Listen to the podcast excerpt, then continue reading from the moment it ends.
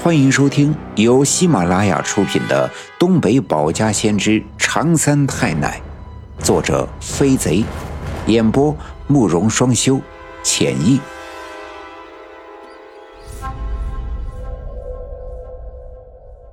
第二百六十八章：卫生队小镇之恶病，血蛇藤现身除阴邪。长三太奶的话证实了我的猜测，原来这些鬼魂真的来自柳树沟，由他们而产生的阴气，也的确正是刘家镇这几天流行的这场怪病的根源。再次在梦里见到我奶奶，令我十分的高兴，尤其是听长三太奶说，明日天亮之前，便是奶奶金身速成之日。到时候，奶奶的灵魂便得道成仙，来这人世间帮我化解柳树沟的怨气。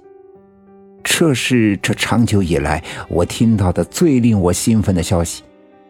说完这些，长三太奶和我奶奶再次化作一道金光消失不见。没多久之后，我从睡梦中醒来，回想起梦里的一切，不禁心情大好。外面的天已经放亮，新的一天就这样开始。我穿好衣服，妈妈打来热水，我洗了把脸，走出院子的时候，迎面吹来一阵清凉的微风。自从前两天刘家镇被黑色的烟气笼罩之后，便一直没有刮过一丝风。于是这阵风所带来的新鲜空气的清爽，令我感到心旷神怡。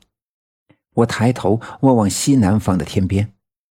昨晚梦里，常三太奶告诉我，天亮之后，奶奶的金身速成，便会来到人世，助我一起清除这柳树沟的怨气。但我却不知道他会以什么样的方式，在什么时候出现。自从这两天村子里流行这种奇怪的传染病，村里的小学因为担心这病啊会感染到孩子。便早早的放假，嘱咐孩子不要出门。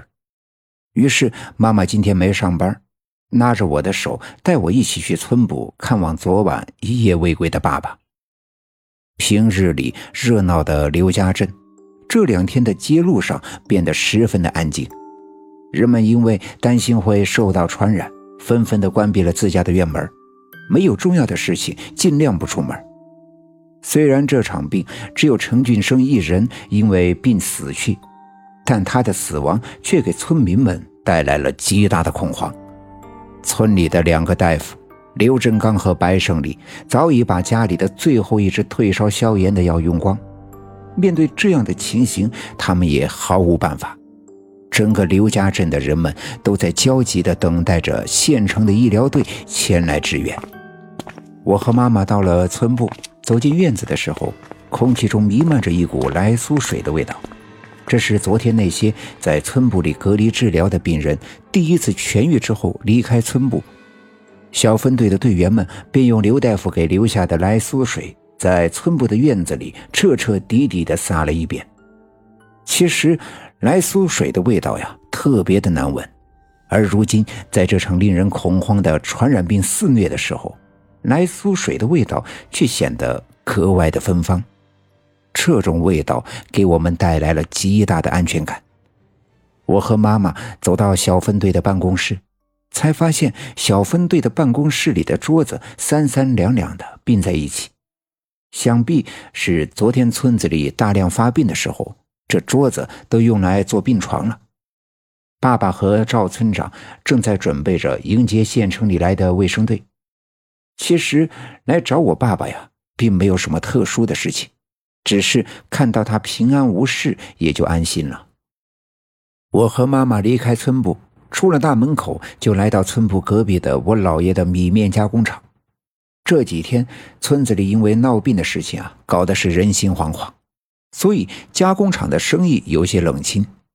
我姥爷搬了一把凳子，坐在加工厂的门口。见我们来看他，自然十分的高兴。我们刚和我姥爷聊了几句，就听见西边的大路上一阵车声响动，一辆面包车嘎吱的一声停到了村部的门口。车门打开，从里面下来几个穿着白大褂的人。不用问，这一定是县城里派来的医疗队。医疗队的人拎着大大小小的几个药箱进了院子。赵村长和我爸爸连忙迎接出来。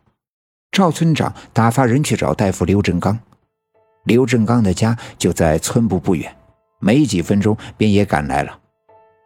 他们到屋子里坐下，刘振刚一五一十的把这几天村子里人得病的情况跟卫生队的人说清楚。那个领头的大夫皱起眉头：“这发烧、长红疙瘩这样的病情啊，倒是常见。”可像你说的这样，治了就好，好了再犯的确实少见。我们呀，就别耽搁时间了，赶快去看看你说的那些死亡案例吧。听大夫这么一说，大家赶紧站起身，准备开车去村东的营地，检查一下程俊生的尸体。人们刚走出办公室，大门口就围上来几个人。刘振刚一眼望去，就知道一定是又有人发病了。